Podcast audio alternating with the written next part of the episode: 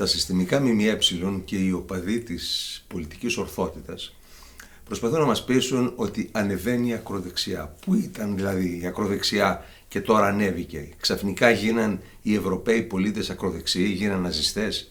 Αυτό που ονομάζουμε ακροδεξιά δεν είναι παρά ο απελπισμένος πολίτης της Ευρώπης που οι ασπόνδυλοι ηγέτες της προσπαθούν να τον πείσουν να γίνει μειονότητα στην ίδια του τη χώρα. Δεν είναι ξενοφοβικός ο Ευρωπαίος. Απλώς θέλει η Μασαλία να είναι Μασαλία και όχι Ισλαμαμπάντ και η Αθήνα επίσης. Το βρίσκω απολύτως λογικό. Είναι η πρώτη φορά στην παγκόσμια ιστορία που κράτη υφίστανται εισβολή και ταυτόχρονα χρηματοδοτούν τον εισβολέα τους. Και επειδή μιλάω πάντα έξω από τα δόντια, το πρόβλημα δεν είναι οι μετανάστες ως άτομα, αλλά το Ισλάμ. Το Ισλάμ είναι ένα νομικό, πολιτικό και στρατιωτικό σύστημα με το καμουφλάζ της θρησκείας απολύτως ασύμβατο με τις αξίες και τον πολιτισμό της Ευρώπης.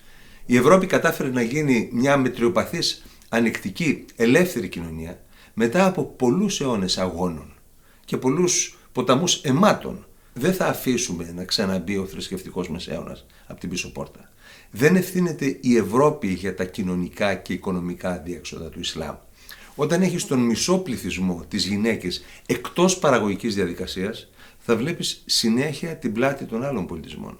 Όταν κάθε Ισλαμική οικογένεια αποκτάει κατά μέσο όρο πέντε παιδιά και δουλεύει, αν δουλεύει, μόνο ο πατέρας, τα κομμάτια της πίτας θα είναι μικρά. Και κάτι ακόμα που είναι ένα θέμα ταμπού.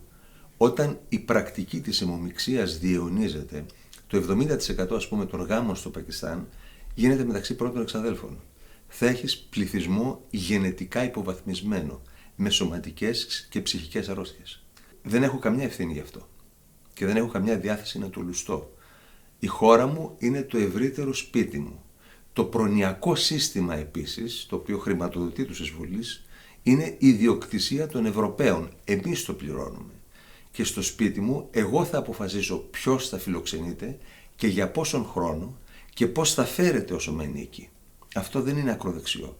Είναι η κοινή λογική, είναι το ένστικτο επιβίωσης που ξυπνάει τώρα στους λαούς της Ευρώπης. Βέβαια, κάποιες φορές ανακατεύεται και με επικίνδυνα ιδεολογήματα επικίνδυνων λαϊκιστών. Αλλά αυτό είναι το κόστος όταν οι σοβαροί υποτίθεται πολιτικοί δεν προβλέπουν και αυτούς που προβλέπουν το σύστημα τους εξοβελίζει. Ας θυμηθούμε τον Enoch Πάουελ.